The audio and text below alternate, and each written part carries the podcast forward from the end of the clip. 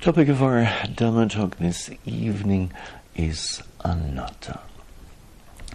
And uh, let us start uh, with uh, a stanza from the 16th chapter of the Visuddhimagga, which states, Mere suffering exists, no sufferer is found.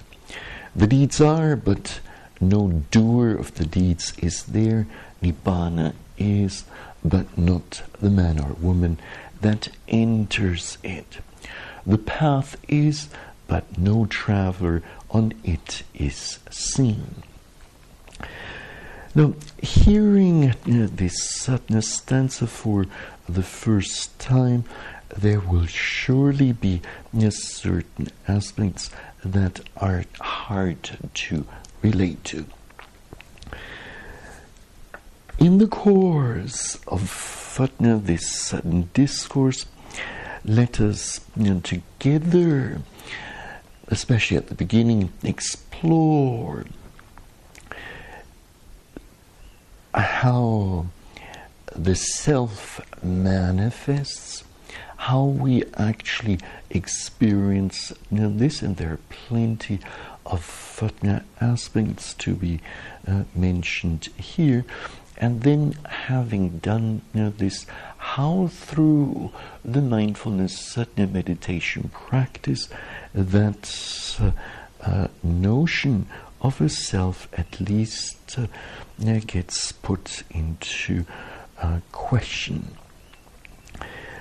And we shall then go on you know, to know, take a look at the textual material you know, that is there, so various passages given you know, by you know, the Buddha with or passages that contain you know, some of the Buddha's statements on anatta.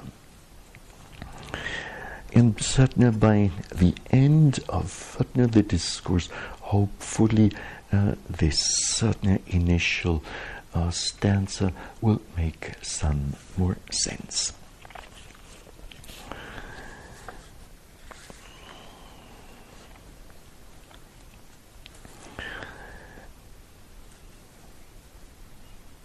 The sense of fitness self seems to be very strongly, firmly established in our stream of fitness consciousness.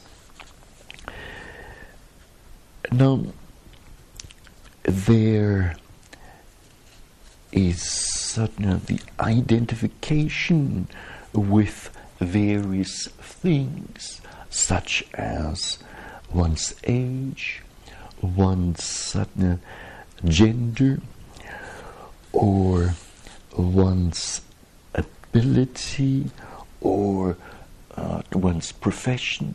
Can you think of other aspects that certain we might uh, identify with?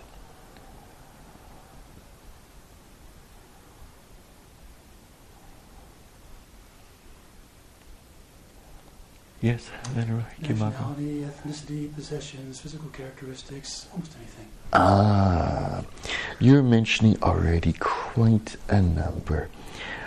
And one being a mother, one might identify with that certain status of being a mother, and if that gets suddenly threatened, then what's a tragedy? Now, before we go into further aspects of identification and possessions is indeed certainly uh, one of uh, those. Uh, let us briefly explore what certainly happens to our sense of self when we get praised. What happens? Yes, Kim? What happens to our sense of self? when, this, you know, when we get praised. It gets stronger. And on the other hand, when we get blamed for this or that, you know, then what happens to that sense of self? Obviously. It gets stronger as well. How is that? Well, usually, um, when there's when there's blame, um, then there's inner like argumentation, recrimination. All these are just facets of the self Uh-huh. um, reifying itself, in in contrast to the blame. Well, that's a good, certainly a good point. Uh, but you know, when we get blamed, you know, to some extent, you know, that's an, a direct attack to our you know, you know, sense of self, and at least for a little bit, the self uh, uh, gets a bit weakened. And then there is uh, all of what certainly you've said, you know, trying to you know justify what uh, what we've done and so on. Now, again, in the presence of honor and certain dishonor, you know, there will be an impact on the self when we are we get certain honored in one way or another. Know, then know, this boosts our sense of self. but on the other hand, in the case of dishonor, uh, this uh, might weaken uh, again our sense of self. Again, when we lose certain something, let's say uh, property or friends, family, uh, uh, a family uh, member, then uh, that certain too has an impact on our sense of self. On the other hand, certainly when we're successful, where we gain something, then this too will strengthen our sense of self. Now, identification can happen with regards to our possessions, material possessions, or maybe our group of friends who are important certain to us.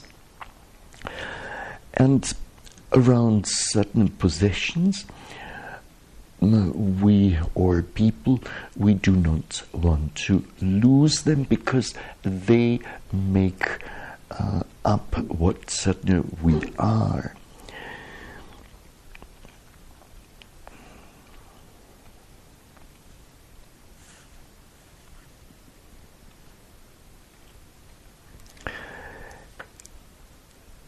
Can you think of other aspects that we might certainly be identifying with? careers roles. Careers, roles, yes. A practice. Our practice, yes, indeed. Uh, yeah, so um, when the practice is going really well, you know, then you know, the sense of self uh, uh, strengthens. And uh, or in, in which sense uh, did you mean it? In which sense? That we can we can take personally how we feel our practice is going. Ah, uh or the very fact that we are a meditator. Uh, no. Uh, this is great. Now, there could also be an identification with our views, our opinions, especially our world views. And if someone comes and dare attack certain one of our pet views, then this may have terrible consequences. We perceive it as an attack uh, onto our uh, self.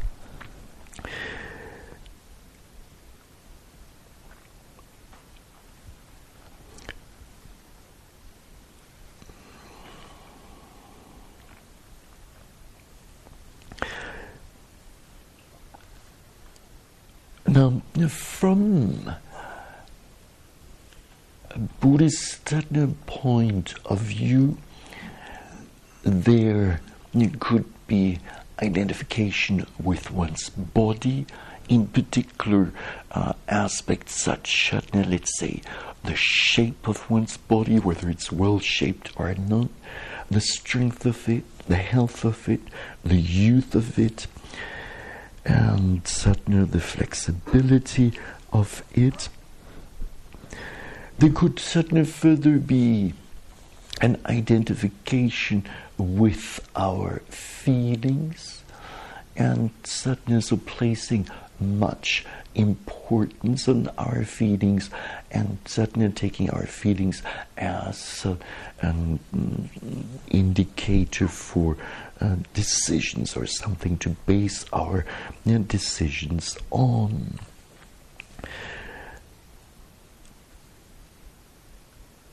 Some might identify with their perceptions, certainly of thinking highly of how they perceive the world, yet others might identify with some one or the other of the um, mental states.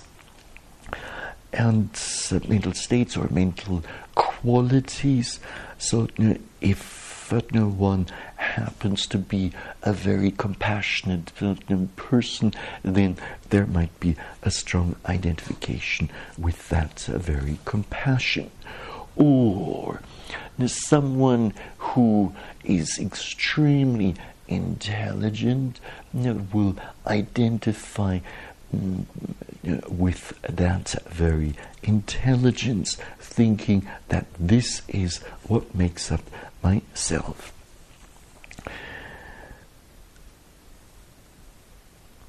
Or finally, there could be an identification with one's sudden consciousness, the way one is suddenly conscious.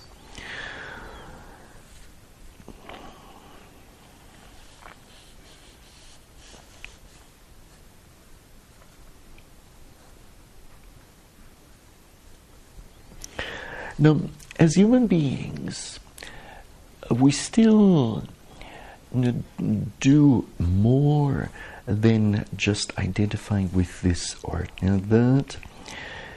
We have this further pattern of being interested in becoming something or becoming something or somebody.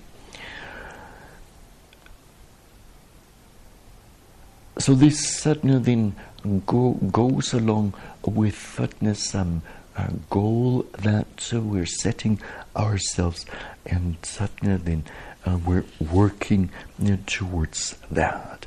So let's say know, wanting know, to become an expert meditator or wanting you know, to become an expert, uh, uh, what, uh, an expert analyst, or you know, whatever it else it might certainly be.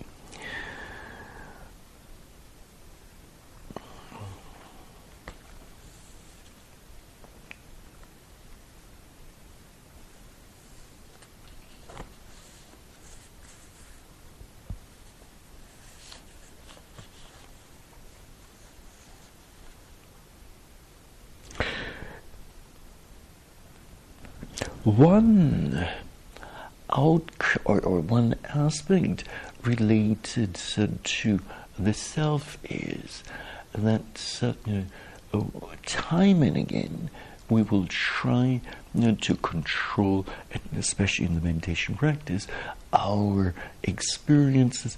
But even in life in general, we want to be in control of our life. And it's us who's taking you know, the major you know, decisions.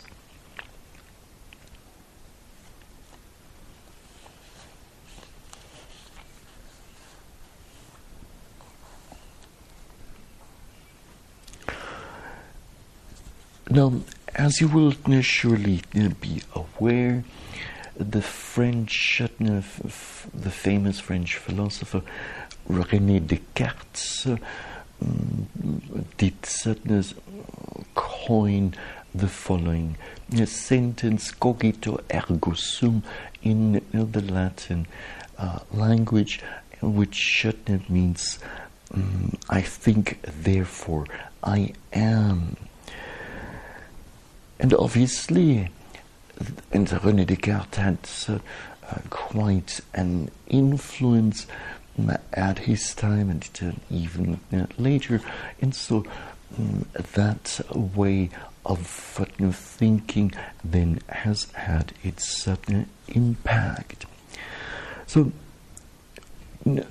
this sudden then shows us that even we can even identify with our you know, thinking the way we think, the thoughts that you know, we think, the logic of uh, our you know, thinking, and so on.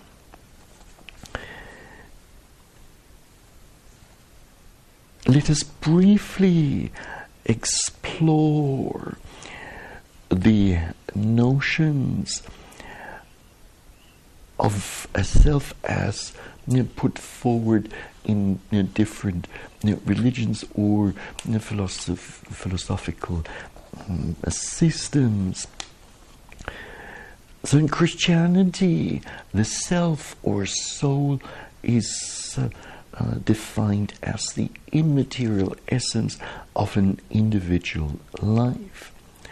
Or you know, the, the self has been you know, defined as the essential um, person distinct from others. The Buddha, at his time, has uh, picked up certain uh, views of a self held certain by others, by heretics, and certain sometimes taken those views and certain then elaborated on them often, and of course, certainly defeated them. So one such case is certainly given in the first volume of the Majjhima Nikaya, section 136 37, where it says, Here someone's view is this, this is self, this is the world. After death, I shall be permanent, everlasting. Then that person hears the true doctrine for the exhaustion of craving, for cessation, for extinction, for nibbana, then one thinks, so I shall be annihilated, so I shall be lost, so I shall be no more. And as an uh, result of holding such a view, then one sorrows and laments. That is how there's anguish about what is non existent in oneself. Or another view you know, that was certainly held at the time of the Buddha is that the soul and the body are the same, the self and the body are the same. The materialist schools at the time of Fatna the Buddha rejected all immaterial conceptions of a self or soul, and according to them, a human individual was just uh, uh, like an automaton or like a robot functioning according to the dictates of matter.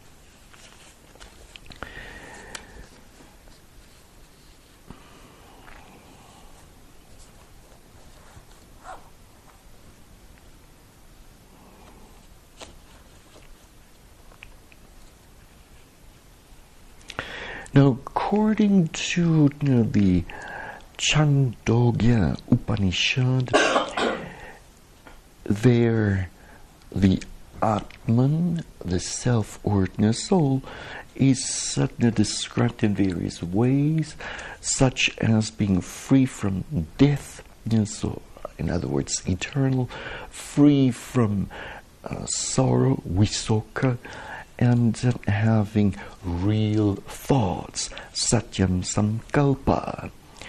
and after uh, death, the soul uh, has uh, form because it appears in its own form.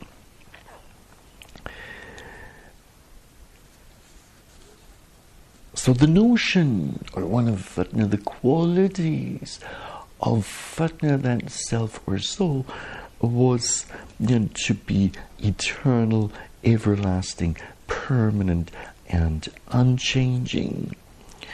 And furthermore, possessed of bliss and autonomous.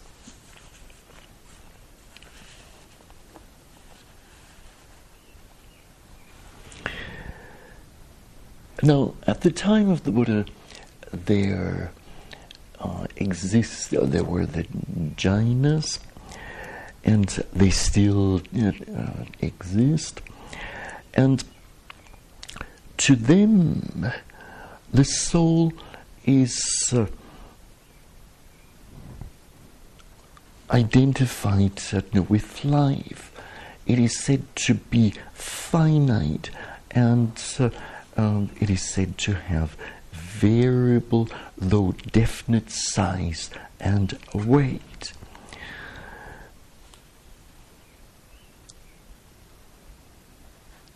So to have a definite size and weight means that certainly the soul uh, in an elephant is much bigger uh, than the soul in an ant.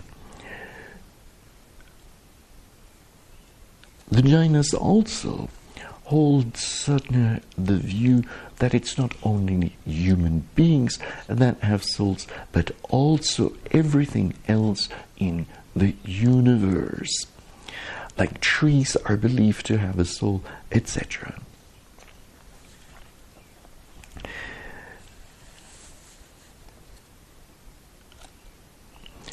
Contemporary to the Buddha were also the Ajivakas, and uh, they were of know, the opinion that certainly the soul had a particular know, shape, namely that it was octagonal or globular, and 500 yojanas in extent.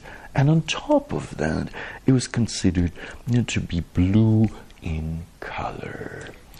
So, in your meditation practice, have you found anything globular, octog- octagonal, or globular in uh, your uh, experiences that would come close to a self?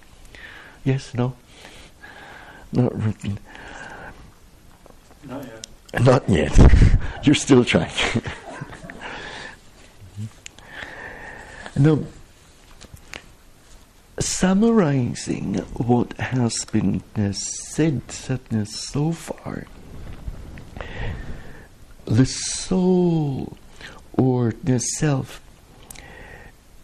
can be defined as a principle of thought and action in human beings, or that which thinks, which wills and feels, that which knows and sees, and also that which appropriates and owns.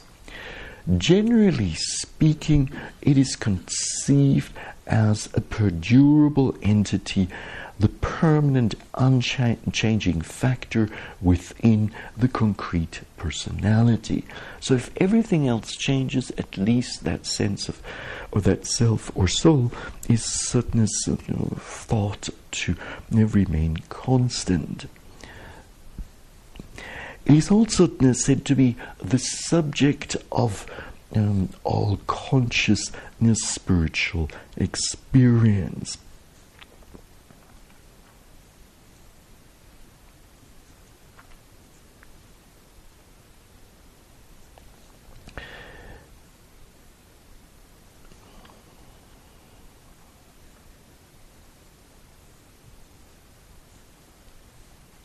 Some hold the view that that self or soul is independent of the body, immaterial and eternal. Now, let us assume the existence of a self.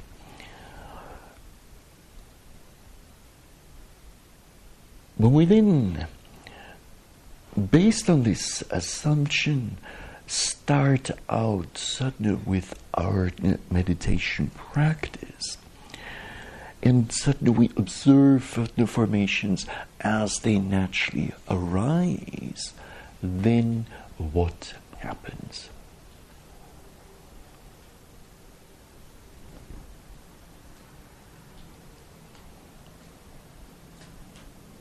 We notice what? Shift and change and then they pass away. They shift and change and pass away. Well, we'll see that, yes. Even prior to this,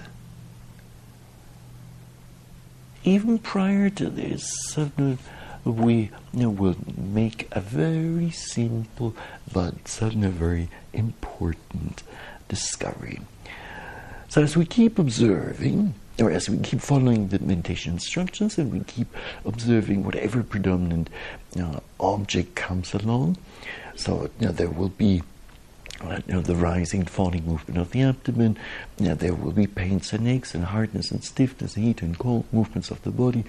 There will be you know, thinking, memories. There will be joy, happiness, restlessness, and sudden ill will, aversion, etc., etc.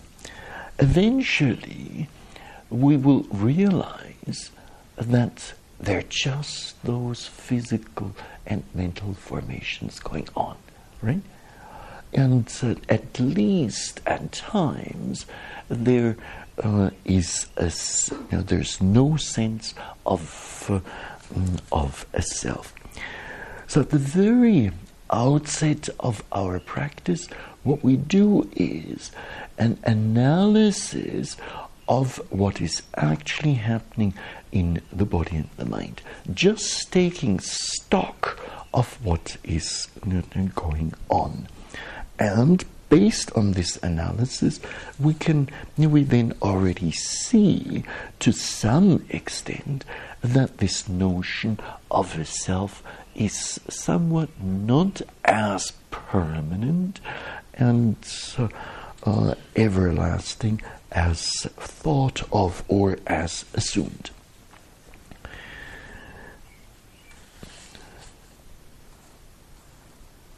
So we will experience certain things you know, such as uh, the four know, great elements, so you know, the earth element, you the water element, the know, wind element, and certain fire element. We also uh, will um, come to uh, see for ourselves you know, this certain process of, uh, uh, let's say, a visible um, object being there, and then the eyes uh, uh, being there, and suddenly that's leading you know, to the arising of seeing consciousness. And the three of those coming into contact mm, then being known as certain contact phassa, or uh, upon experiencing the flavor of or the taste of an object, the feeling uh, aspect of the mind uh, as a mental factor becomes ob- obvious when there's the perceiving of the object, uh, we uh, know this is perception, and so on and so forth.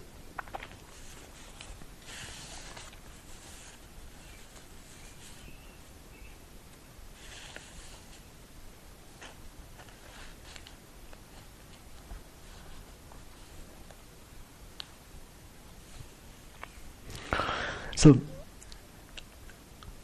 understanding that there is no entity of any kind that can be or should be treated as an I or uh, mine, one uh, then um, uh, comes to have um, or, or experiences what is called the purification of view, ditthi, visuddhi in the Pali the scriptural language.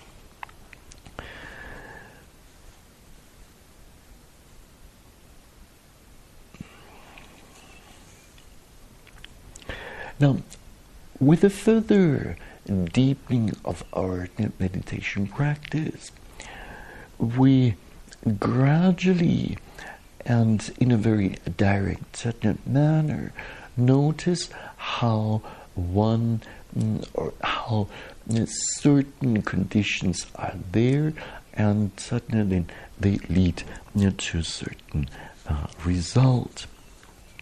So if it's very you know, hot, mm, then you know, the heat plus know, the humidity then contribute to the sweating, cause the sweating, the perspiration of the body to take place.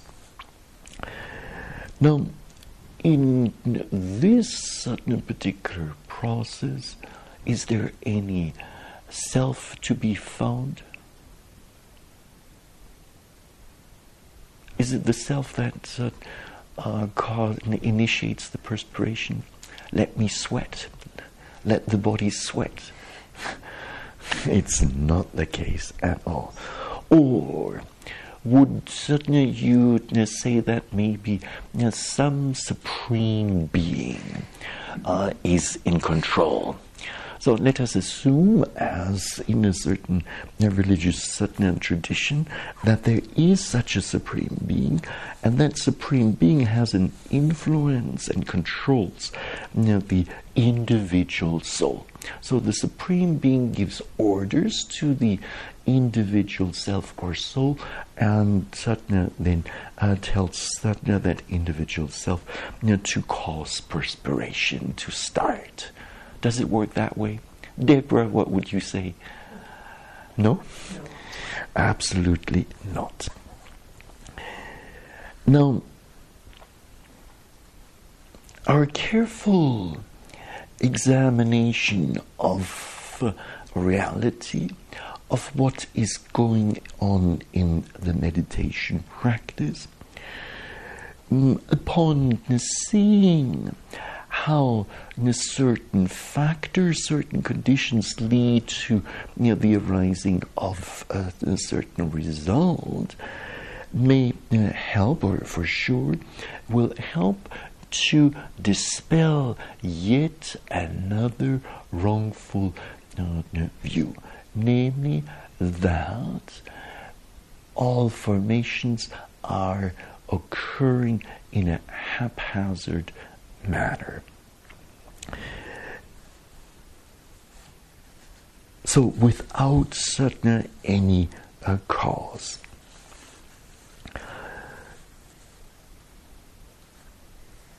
Now, that too is certainly easy to dispel. When one takes a closer uh, look at what is happening in the walking practice.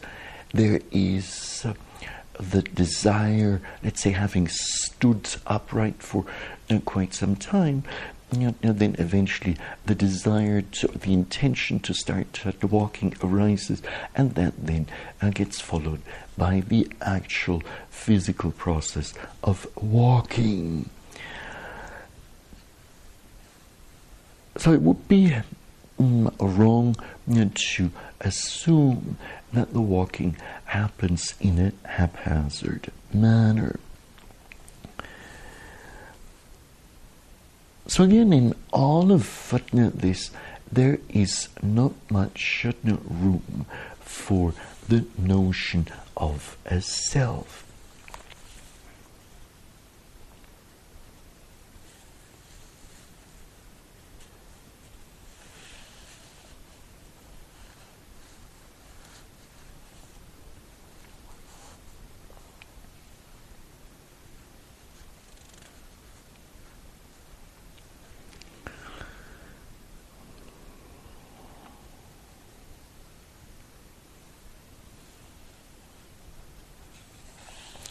Now, the purification of Fatna, the mind that takes place certainly with this kind of an understanding is known as the purification by overcoming doubt. Kanka Vitarana Visuddhi in the Pali scriptural language. Now, with this, the attack on the notion of a self, assumed notion of an existing self, um, continues. And keep in mind, one of the assumed qualities of a self is that it is permanent. However, when we carefully inspect the rising and falling movement of the abdomen, when we carefully expect our feelings, or even something like our uh, thinking, etc., we see what? We find what? Change. We find change. That's it we find change, we find uh, that uh, those formations are not as permanent, not as constant as assumed, but rather they are impermanent and they can change rather quickly you know, from one moment to another. So that's a very discovery that formations that we tend to identify with, that these certain formations are subject to impermanence, that certain once again will weaken our sense of a permanent, perdurable uh, self. So, as we have footnote seen at the outset of footnote this footnote talk, we tend to identify with a great variety of things.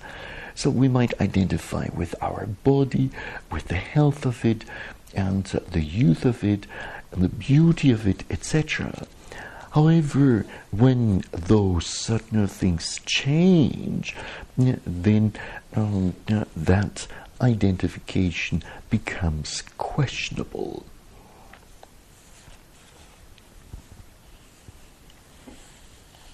So if we're no longer, if earlier on uh, we enjoyed certain good health and certain, certain physical strength, and now this is not the case anymore, obviously uh, that certainly affects certainly the sense of self.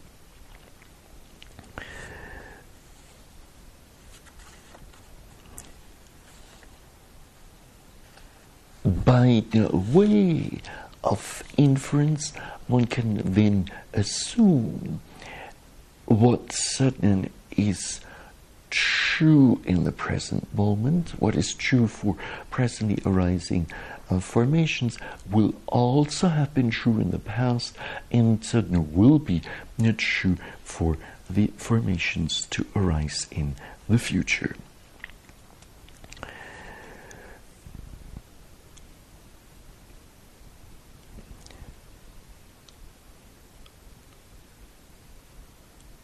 As human beings, we tend to prefer stability. So, stability of our life, stability of uh, our you know, family, stability of not just events in general. And when we keep uh, seeing change, then this is certainly then experienced as what? Loss. As loss. What else? Dukkha. Dukkha. That's it. And loss is part of it. So, as dukkha, as suffering or unsatisfactoriness. So, it's unsatisfactory that things are happening that way.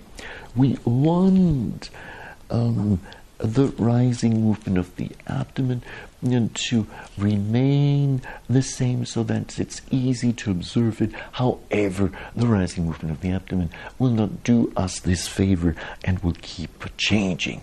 And you know, that uh, uh, may be to our uh, dismay.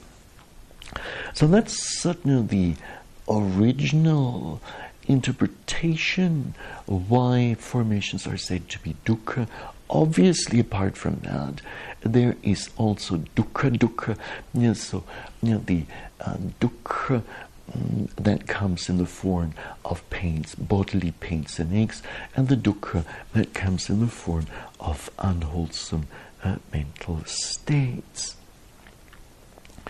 And we can even take it a step but no further. There's certainly the um, mere oppression of formations through you know, their constant arising, passing, and in comparison to you know, nibbana, you know, the very uh, arising, the very existence of those formations is certainly considered a form of to, it's not just considered, it can be experienced as a form of suffering.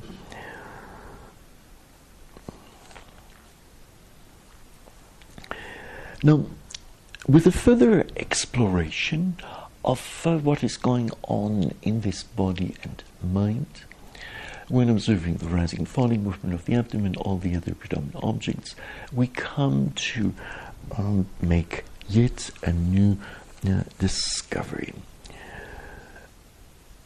If earlier on we had always wanted to influence the rise and fall, to control it, when it was too shallow and uh, difficult to observe, we would deliberately make it more forceful, speed it up, um, make it in a way that uh, uh, it would be easier to observe it.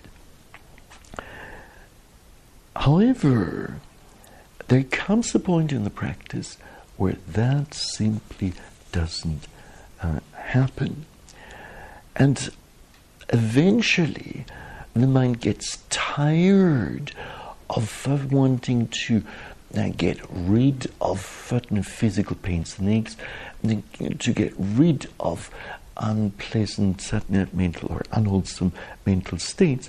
And with that, then comes a certain letting go of this wanting to control, and certainly with this, then uh, one uh, might experience um, the rising and falling movement of the abdomen happening of its own accord. So, quite naturally, and the same thing then could certainly also be experienced with regard to other predominant objects that come up in the body or in the mind during the sitting meditation. In the walking meditation, at least at times, we might notice that suddenly the walking is happening all, entirely of its own accord. So it's not me doing this, but rather it's just happening. At times, one might certainly further notice that certain formations are hollow. They seem to be hollow. In other words, you know, they are without a solid, a permanent core of a self.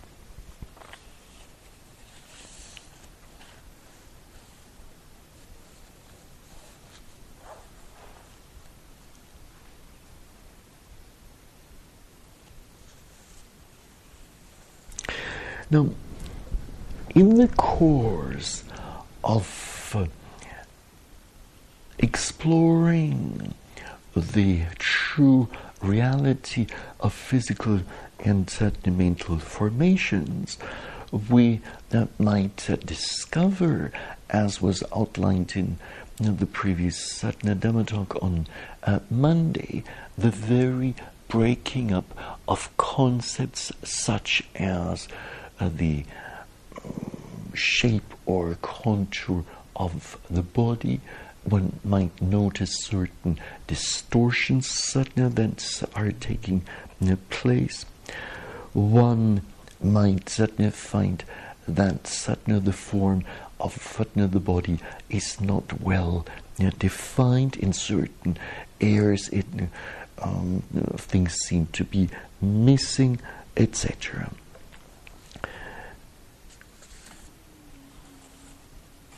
So we can say there is within the first couple of insight knowledges a gradual process going on of distortion and the dissolution of uh, the form, the shape, the contour of the body and uh, the various body parts.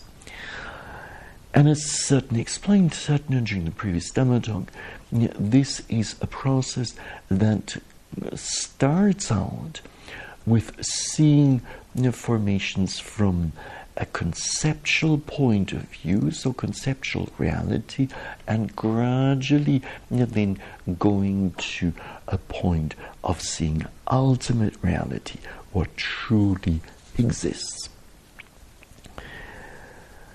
Now, if someone has an extremely beautiful body. Let's say if someone has, the person has just become uh, Miss Universe.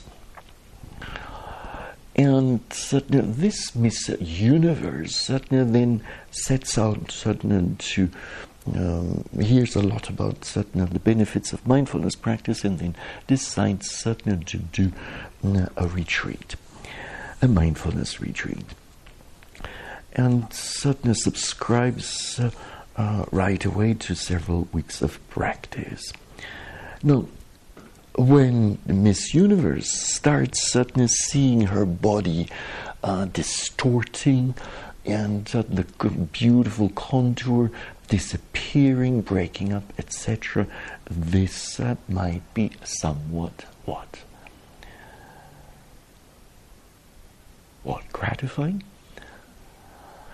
Well, it might become somewhat annoying or disconcerting. What is going on with me? In other words, what is going on with my body with which I identify with?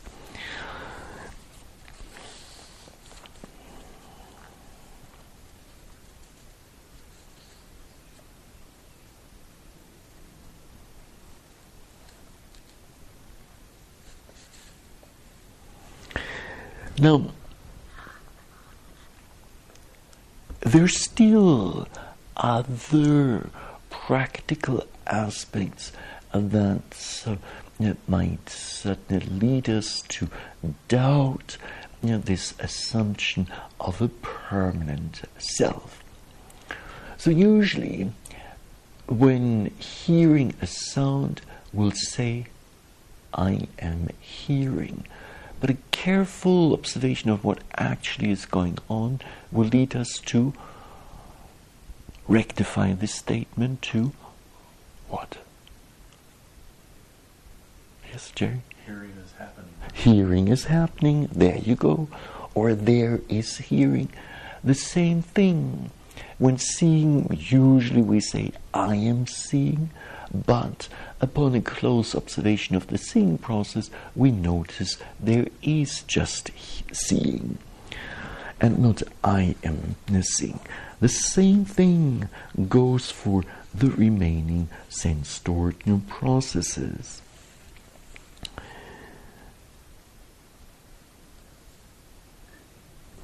Now, on occasion, retreatants can see in a very clear cut manner, can observe in a very clear cut manner this transition from first identifying with an object like a pain, so referring to it as my pain is giving me trouble, and suddenly then in the course of the observation, the attitude towards the object changes, the mental factors suddenly change, and suddenly with this, then it's suddenly just observing a pain, and it's no longer considered as my pain. Or it might go even to the point where one sees the pain as just another sensation. So, with this, then a retreatant might see first the presence of you know, the notion of self around my pain, then gradually the sense of my pain falls away. The object is seen as just a sensation, and later on, when the pain becomes, let's say, excruciating, the sense of self comes back, and again, it's my pain that becomes intolerable.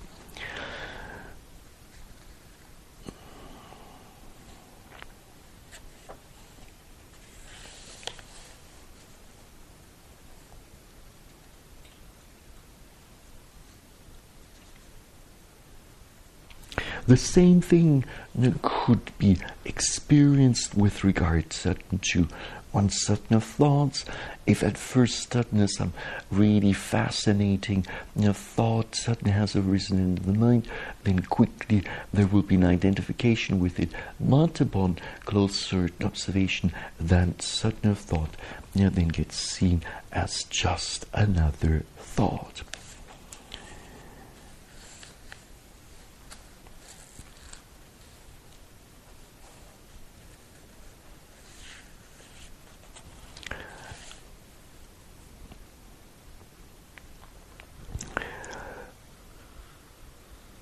So when you look at all the material that we've put certain together so far, then uh, would you say it is certainly beneficial, it is fruitful to hold on to you know, the notion of a self, to identify with this or that?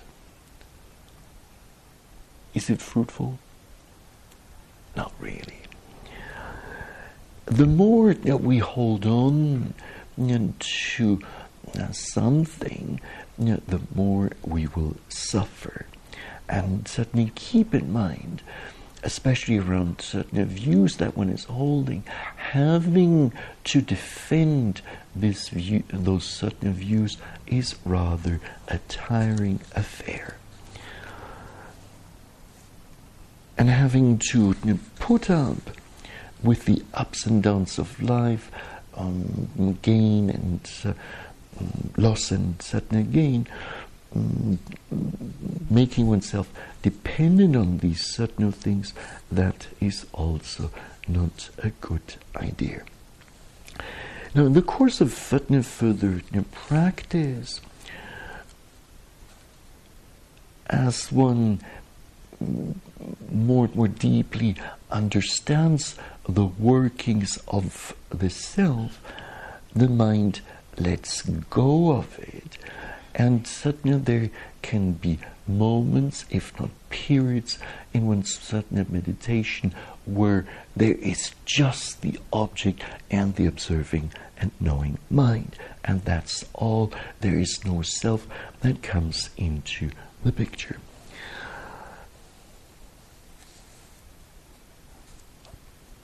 Upon deeply, more and more deeply understanding the non self nature of formation, so the anatta uh, aspect, you know, with this, you know, then the practice matures, and with this, more and more equanimity develops towards sapna formations. This happens when one sees in particular the voidness of formations. Now, ultimately, when the mind is certainly well developed, purified of unwholesome mental states, the mind is further uh, strong, the enlightenment factors are present and certain other necessary conditions are there, then the crossing over from mundane consciousness to supramundane consciousness will take place. And this certain process and will happen, or might certainly happen, um, with the, while contemplating the non self nature of some object, any object will do, deeply understanding this, and suddenly then the mind crosses over. So, voidness, sunyata, then can become the door to eman- emancipation or the door of emancipation.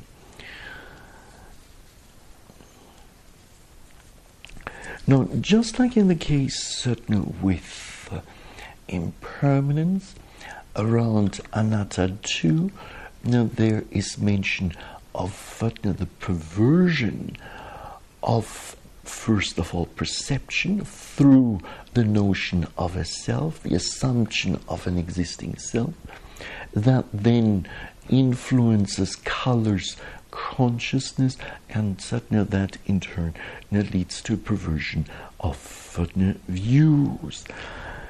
And through doing the practice and time and again, seeing this anatta aspect of formations, this then will help to rectify those three perversions or distortions of perception, of consciousness, and of uh, views.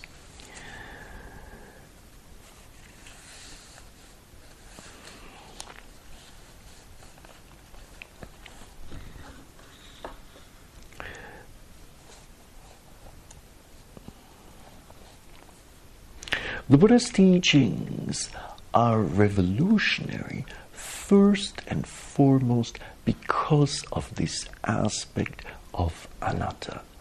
So he was certainly referred to as the anatta wadi or wadin. And uh, did he have many friends? Well, there were plenty of people who were ready to uh, debate on the existence or non existence of a self.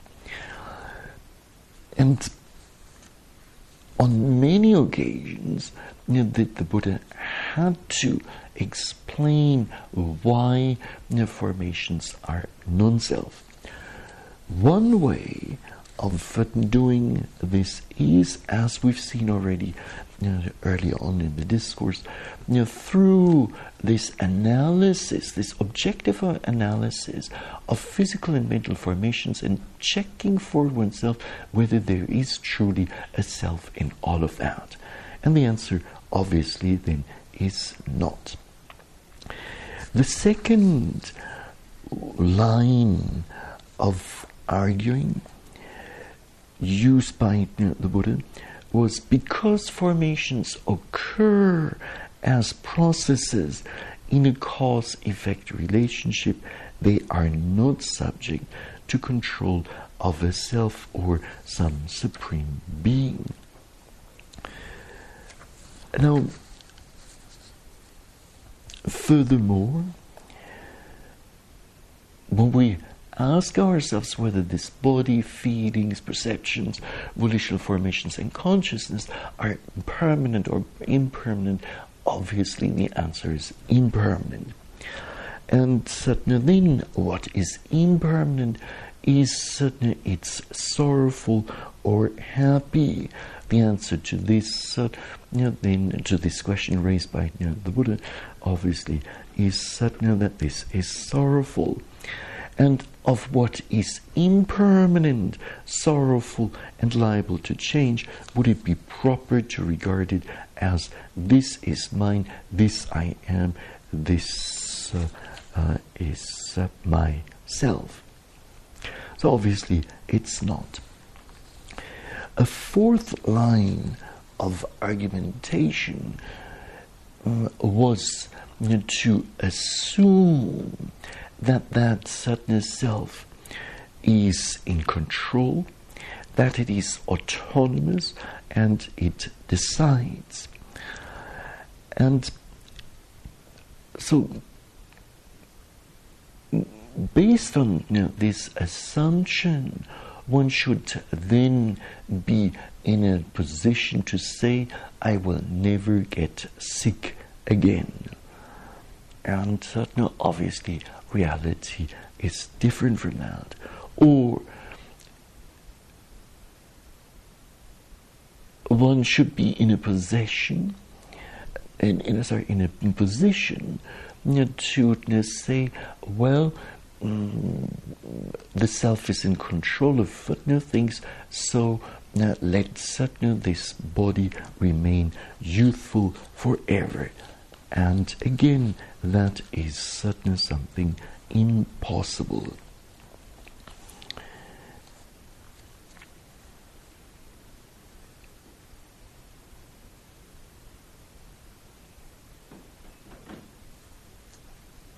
So we see you know, that certainly this autonomous condition of the self is certainly uh, not a reality.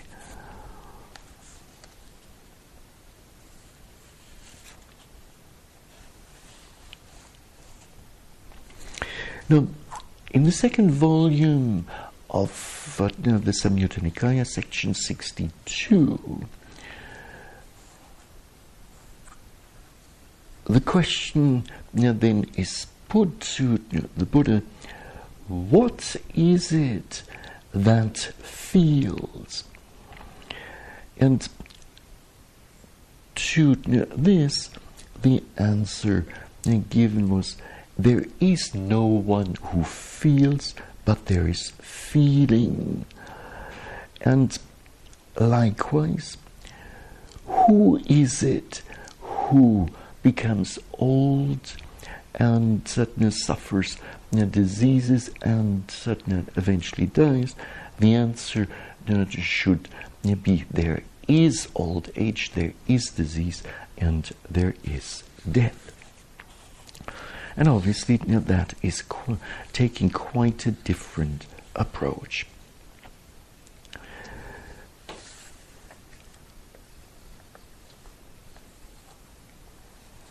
So, on many occasions, the Buddha has highlighted the uh, qualities of formations, namely that they are impermanent, suffering, and non self.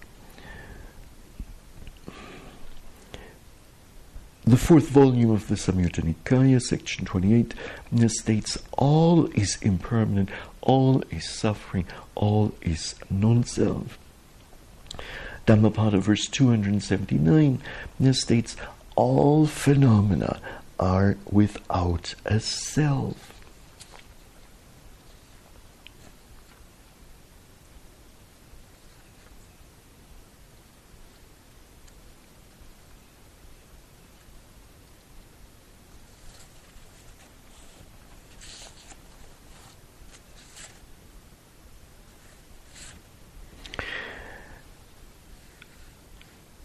Now, what about you know, the self and nibbana? Is there such a thing as a self in nibbana? What would you say? Yes or no? Anyone? No. No? Uh, and that's correct. There is none. That sense of self falls totally away.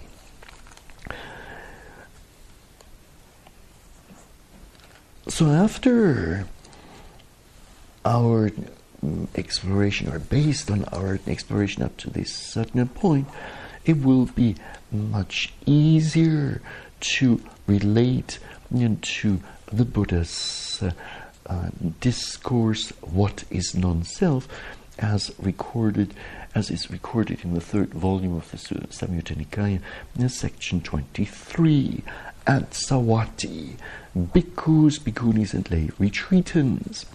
Form is non self.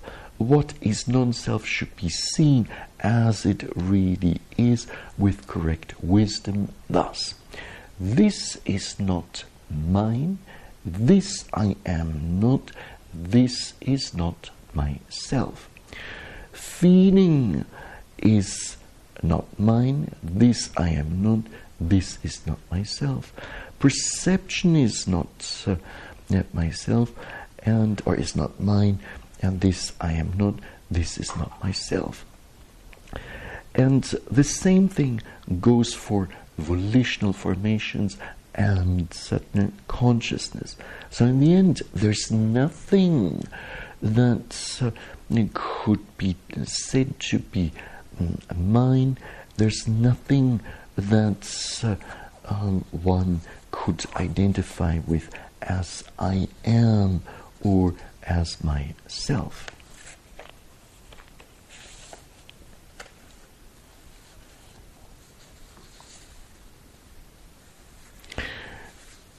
The contemplation of uh, this non self aspect of formations is a really important part of the meditation practice.